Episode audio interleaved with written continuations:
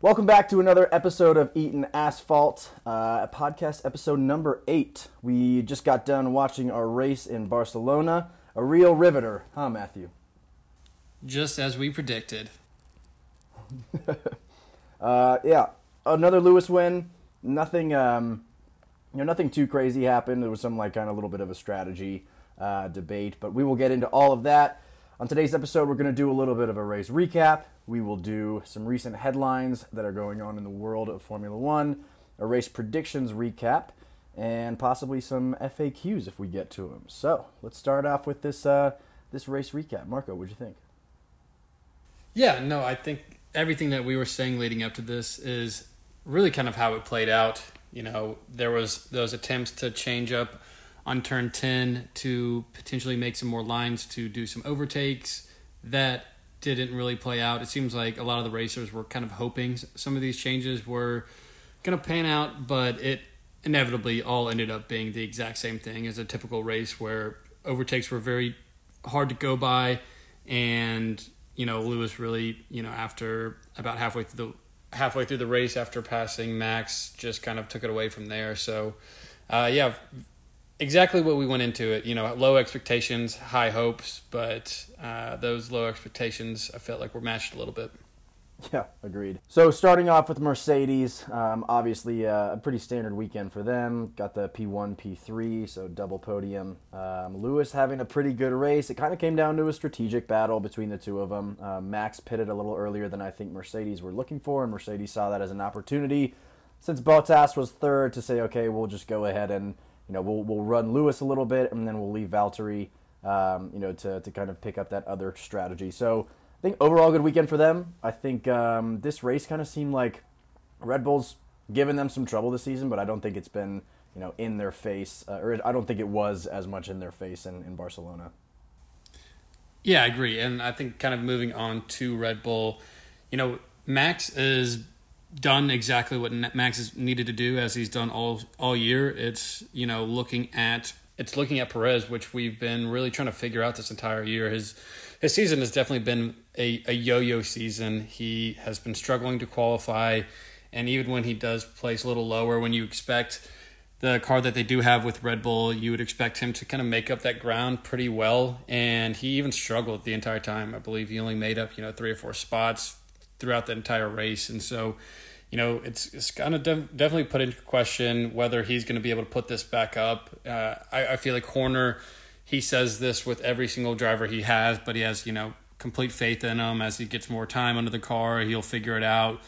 But it is definitely going to start to worry some people. Just the fact that you know he hasn't really gotten under control after you know these handful of races, but obviously a ton of ton of season to, uh, a ton of season left to go. Yeah, he came on the radio and said it's like Hungary all over again. Um, when you know, kind of the strategies were when when both teams were basically showing their hands as far as strategy goes. Just because Hungary in 2019, this exact same thing happened where Max pitted a little early, Lewis stayed out, and then Lewis had fresher tires to eventually pass Max. Um, so he said it. You know, he said he called a shot. Was like it's it's like Hungary all over again, but they didn't really do anything. I don't know what they could have done, but man, it's just another kind of getting getting cucked out of a win on Red Bull's part and on Max's part. But yeah, like you said, man, this is where they need Sergio so badly. Like a 2v1 battle is so hard to go up against when, you know, the track isn't super keen to overtakes and tactics are so much more important. So Mercedes kind of gets two different strategies to try while Red Bull have to hope and pray that, you know, the one that they have is the right one. So usually in uh, in most scenarios, even if it's the right one, it doesn't pan out for them, but you know, it was just kind of uh, another race, another day at the office for Red Bull has has the entire season have all the races been in Paris? Because I feel I like know. Lewis and Valtteri Bottas has been taking Max to Paris every single night. we don't have to. We're not going to play that, but I just thought. Uh, yes, we are. I'm leaving that. in. you were you're like, what are you going? You're like, where are you going with this, dude? I, I was like, wait, is he, is he going to do? All right, Jesus Christ. Back on track. So moving on to McLaren. Um, pretty solid race from them. Lando didn't get in his top five, which we're used to seeing him at this point, um, but he still had a pretty good race, finishing up P8. And then Ricciardo, we finally he has arrived. Marco, he's he did here. it. He did it. he, he's done it. he's uh, he's back. I mean, overall, like I didn't think he qualified poorly, uh, but his race was just super good. Seems like he's finally getting a lot more comfortable with that car, and time's going to tell. And, and, Monaco, which is a place that he's won before, um, is going to be super telling on whether or not this guy's, you know, whether or not that was just kind of like a, a one step forward, two steps back kind of thing, or if he's really getting his hands around this car. Yeah, absolutely. Uh, I think we've been yeah we've been saying this for so many of these newer drivers that it's bound to click, and hopefully this is something that you know you can start building on, and it's not going to be uh, you know an up and down situation. But he's been saying that he's starting to figure it out the last couple of weeks, and it's finally great to see that the result actually matches you know this this potential progression that he's been showing. So very happy for him, and happy for McLaren being able to continue to hold this this third spot, and it seems like it's going to be a really fun little competition between the the three and four with with, with McLaren and Ferrari. Yep. Talk about Ferrari, you Italian. Yeah. Yeah, speaking of Ferrari, uh, another great outing for Charles Leclerc, finishing fourth, and Carlos Sainz also having a, a very strong finish as well, finishing seventh. It seems like this is kind of where both of them have been the entire year, with Sainz kind of being in that five to eight range, and and Leclerc being in that kind of three to five, three to six range. Uh, but it, it, it is great to see. It seems like you know just comparing that to last year that that this change year over year has been incremental in in their success, and it looks like you know that they're kind of showing some glimpses of the the Ferrari of old. Love it. And finally, our fifth place team, Alpine. Um, Alpine were supposed to have a great race in Catalonia, just kind of slow corners. Their cars adapted toward that. Um, Esteban Ocon had a great day, qualifying fifth uh, and finishing ninth. Um, Fernando Alonso didn't have a great time at all. It looked like so he was supposed to be, you know, kind of up there. Got the energy of the home crowd, even though there's only like what one or two thousand people there. Uh, and then he finishes just barely ahead of the two Haas's. So a uh, bit of a stinker for him. I don't think this is going to really get any better for them. I think they're going to be in fifth place for maybe next race, next race and the following, but I just can't really see them holding on to that. And hopefully, you know, Aston Martin starts to wake up, or um, you know, a, another team kind of overtakes them, maybe Alpha Tauri. So we'll see with them. Yeah, and it was kind of a, a bummer to see Fernando just because in qualifying he was actually posting some good times. I know Q two. I think he was up in like a top eight spot in in Q two ended up being in in tenth, and then yeah, just to drop seven places on this on a grid that it's really hard to do overtake. So I mean, he was just clearly did not have great pace today. It was a bummer. Uh, had high expectations on him. I know I uh, put all my dice on the table with him and, and doing well. So the fact that he did not was a bit of a stinger for me as well. Yeah, bummer of a race for Alonso. Um, and speaking of which, we want to get to a short break here and acknowledge our sponsor. The Eaton Asphalt podcast is brought to you by Alonso's Slow Cooked Chicken. No need to move fast when you're at home. It's not a race when you're cooking in your home country. You just take in the sights from the feel of Spain while everyone around you is moving so quickly and in such a hectic way. Sometimes it's nice to stop and smell the flowers of the land of bullfighting. When everything around you just feels too fast, try Alonso's Slow Cooked Chicken. Alonso's slow cooked chicken. Nobody does it slower than us, except Haas. except Haas. Mmm, that chicken is sure good. the chicken. He says chicane, like in the Spanish way, so it sounds like chicken. And so I've seen some memes around there and made me giggle. Well, yeah, huge shout out to Alonso's Slow Cooked Chicken. Be sure to check that out in your local grocery store. And moving on, we are going to go through some recent headlines. So we got a, a handful of, on for this week. Uh, Ian, you want to you want to take it off? I do. So Gunther Steiner came out and said it really shows who is in command when Toto was talking to race control. Um, I'm pretty sure all drivers can talk to race control, but uh, but yeah, Toto's kind of showing him who daddy is was was pretty fun. Yeah, I, I, think everyone can reach out to race control except for the Haas. So I think Gunther was probably learning something new, being like, "Oh, like, you guys, you guys have access to this." Oh, yeah. Usually, when a Haas tries to complain about something, they're like, "Oh, here they go, mute," and they're like, "Oh, okay, we're gonna get this because this is clearly, clearly trivial when they're trying to speak to us." Uh, coming up next, uh, some recent headlines about, especially with the rise of American popularity with Formula One people have been talking about potentially bringing an American F1 driver And there was an article about the an American F1 driver coming in. It's just unfortunately not in the near future.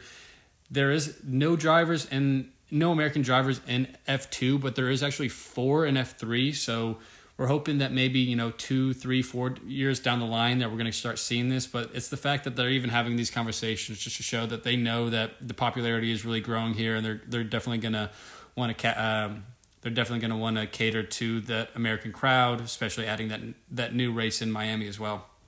Yeah, love it. Americans are taking over the European sports, baby. First it's soccer, and now Formula One. So perfect. We got another headline that said Lewis was wanting to get his contract confirmed by summer break. If you listen very closely, that is all the F1 fans shedding one single tear uh, because I think that they were talking about a two year extension, which means that should everything go well for Lewis this year, uh, Lewis could go a 10 season world champion, or 10 time world champion, rather. Um, so yeah, we're about to see a lot more of the same, I think, for the next couple years, Marco. You're just going to see if this does pull off, it's 19 other drivers just crying and nine other teams just so upset that this is still still being a thing. All right, battle for second and third. And then on the other end of the spectrum, our favorite, our one and only Nikita Mazepin was issued a three-place grid penalty for impeding in the lap of McLaren's Lando Norris in the first three rounds of qualifying the this is the second week in a row, I believe, that he has had this grid penalty uh, when he was impeding on Perez. Unfortunately, this really hurt him in qualifying as he was actually already in 20th prior to the penalty. So it was just more of a, hey, you know, you're that bad. We just still have to put this down on you. But another Nikita mishap. You know, this guy just can't catch a break. It seems like everyone's out to get him for. for some reason, everyone's out to get him. I have two takes on this. The first is the FIA trying to punish Nikita Mazepin when he's already in 20th is like when you're grounded and you get sent up to your room, but your parents are still mad at you. So like it's like they take away your bed. It's like all right, well you can't have like we have to punish you further. It's just so ridiculous. Like this guy's this guy's too bad of a driver. But Toto, when he was talking to race control, which we talked about earlier, he was complaining about Mazepin. This is a way to get good, like back in the good graces of the F1 world. Like most people don't like a Lewis victory because it can be boring. Most everybody hates Mazepin, not just for his on-track bullshit, but you know very much so for you know off-track stuff. This could be a strategy to get people like you again. Just slow Lewis down, ignore the blue flags. You're not going to be penalized further than you already are for being a bad driver, and you're going to spice up the races honestly, all other teams I think are going to fully be okay with him eating this. Maybe they'll throw a little bit of money under the table to Haas because they're desperately in need of it. So I think everyone kind of wins in this situation. I love it. Um, moving on, uh, turn 10, the big cracked up. Oh, this is what's going to make Barcelona not a total snooze fest of a race. Really didn't do a damn thing. I think we were less than five overtakes on that turn 10, totally making up that number, so it could be any number that's not five. But uh, yeah, didn't really do a full thing in in uh, in terms of actually like making the race exciting. No, not at all. And yeah, we definitely had, as I we had mentioned earlier, drivers kind of hoping that this would this would improve it, but yeah, inevitably just a real dud. And kind of going, yeah, great for us. Thanks. Uh, and then kind of going along with that, so there's been some talks with potentially that Catalonia may be out of the F1 tracks for the next couple of years. I believe that they do not have a contract starting next year with them. This was kind of a late ad, I believe, in 2021 as the whole COVID situation that they were kind of picking up some of these tracks. Um, you know, maybe that would have been outside of the norm. So honestly, I I know it's been a historic track. It's definitely something that just needs to change. They're going to have to do kind of a, a, a major track upgrade or they're going to just have to start moving on from this just because yeah there's they've gotten too many negative feedback of how boring this race is just make it a full-time testing to where at the beginning of the season that's where we go that way you don't have to totally get rid of it rid of it but like there's no gps there where we're wasting a damn weekend but anyway i feel like an old man yelling at a cloud Bottas uh, is in the news saying that he is not here to let people by. He's here to race. This is when Lewis was coming up behind him, and his team was saying, "Hey, let Lewis by, let Lewis by." Um, and he said he didn't really do it at first. Like he didn't try to let Lewis by, um, which I hope that's not the case because Lewis got by pretty handily. um, but but yeah, I get the sentiment that you know he's not he's there to be a race driver, like right. He's not there to just be a, a show pony that gets third place. But at the same time, dude, you're a show pony that's supposed to get second or third place. Like there's very much a number one and number two driver at Mercedes, and that's not going to change. Yeah, it's like almost like Valtteri's on his little soapbox, and they're like, "Hey, yeah, you got it." Toto and Lewis are right below him, being like, "You tell them, do you tell those critics," and then he gets back, and they're like, "All right, back in the corner." Yeah, Valtteri, Valtteri, and then the doors close, and then they're like, "All right, shut up, get under." Get a hold of this guy, thinking he's not the number two driver. Yeah. All right, let's get back to the number one driver over here. uh, speaking of the number one driver, Lewis.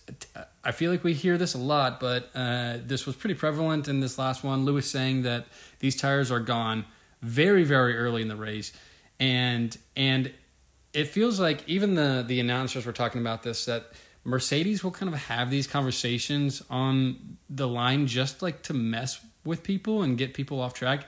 My question is, who is listening that was going to benefit for like that would benefit from um, you know Mercedes messing with them?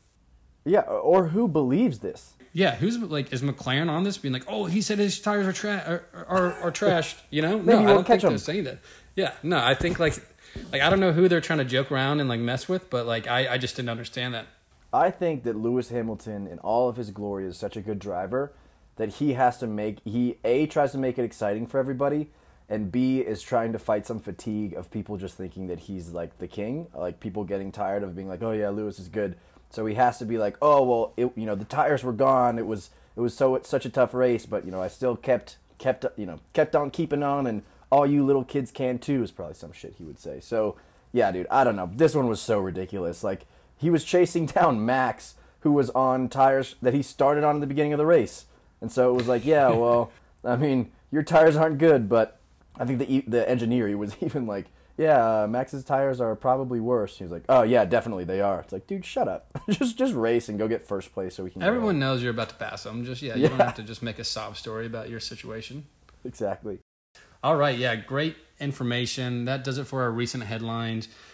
And up next is talking about a race prediction recap. But before we do that, we do have another ad to talk about. This part of the podcast is brought to you by Ambien. Ambien is clinically proven to treat insomnia for people of all ages. As a matter of fact, Ambien, along with 50 other drugs and sleep remedies, were tested on which performs the best. So, out of the 50 items, Ambien placed second in terms of efficiency, effectiveness, timeliness, and experience. The only other item that outperformed Ambien was watching the 2021 Spanish Grand Prix. Please speak to your doctor before taking Ambien. Do not take Ambien if you are pregnant or pretending to be pregnant. Do not take. Do not take before.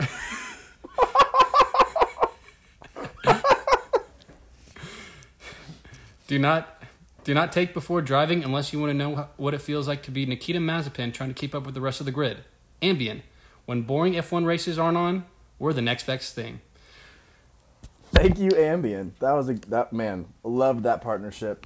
Hopefully, we can continue them. We've also loved the kickbacks of the care packages that they've sent us. Moving on. T- uh, take appropriately, though. Please take appropriately. yeah, we learned that lesson quick. Um, all right, moving on to race predictions. Going into this race, um, Marco was ahead four to three. So we'll just go down the line here and talk about our selections, maybe why uh, we picked them. Most of them, it's just a guess, and how we fared. So starting off, uh, who did we think was going to crash or DNF? Marco. Lance Stroll. So obviously, I had said that he had been kind of a, a yo-yoing kind of guy last year. A lot of decent finishes, but a lot of DNFs or crashes, and he has not been doing that at all. He's been really just below middle of the pack. So an extremely boring driver that was once a, a pretty exciting driver to watch. So that's been a real bummer for for my side of things, as well as picking this race prediction. Yep. Uh, another guy who's been having a rough go of it is Sebastian Vettel. He finished 13th. Just can't seem to get his his stuff together. I mean, it's it's it's almost sad at this point. But yeah, neither of us got uh, the DNF correct. It stands three to four, three Ian, four Marco. Moving on to the winner. I used one of my four Lewis Hamilton selections uh, to pick the winner of the race. Lo and behold, I was right. And I went with the next best option with Max, and I was not. So we're down to four Lewis counts for me left and three for Ian. And also tied at four. Last place, we uh, not too tough to guess this one, but we both got it right, selecting Mazepin. Yep, it seems like it's kind of a gentleman's rule, and we're just gonna we're fine with overlapping on this. Yeah, and are for the rest of the season. Which, again, I I will change that as soon as I see him not get last place. But until that, we're gonna ride this, you know, all the way to the end of the season. I hope. I I sure do too. Something that we can kind of come come together and you know agree on a little bit of camaraderie between these predictions. There's so much divisiveness in the world that it's good to have one thing that unifies One you, thing even if it's that- that guy. We all can come together and just say, "This guy, ugh, This yoicks." guy fucking stinks. And moving on, so driver of the day, I went with Charles Leclerc, and I thought he actually had a really nice race. I think he was up in the top three for driver of the day, so I do want to pat myself on the back for not getting this right, but being kind of close. Yep, and I was on the opposite end of the spectrum, uh, picking Fernando Alonso, who had probably the worst race, per, like for how good your car is out of the whole entire grid. Um, yeah, driver of the day turned into uh, really idiot of the day. None of us got that one there. Speaking of things of the day, our Summer's Eve douche of the day, brought to you by Summer's Eve. Uh, tell me why. Tell me why you picked your pick. So I was pretty close on the. I mean, Carlos Sainz. I thought he was going to get a little aggressive, being back home, try to improve, eh, try to impress everyone a little bit too much, and might get a little, little reckless out there.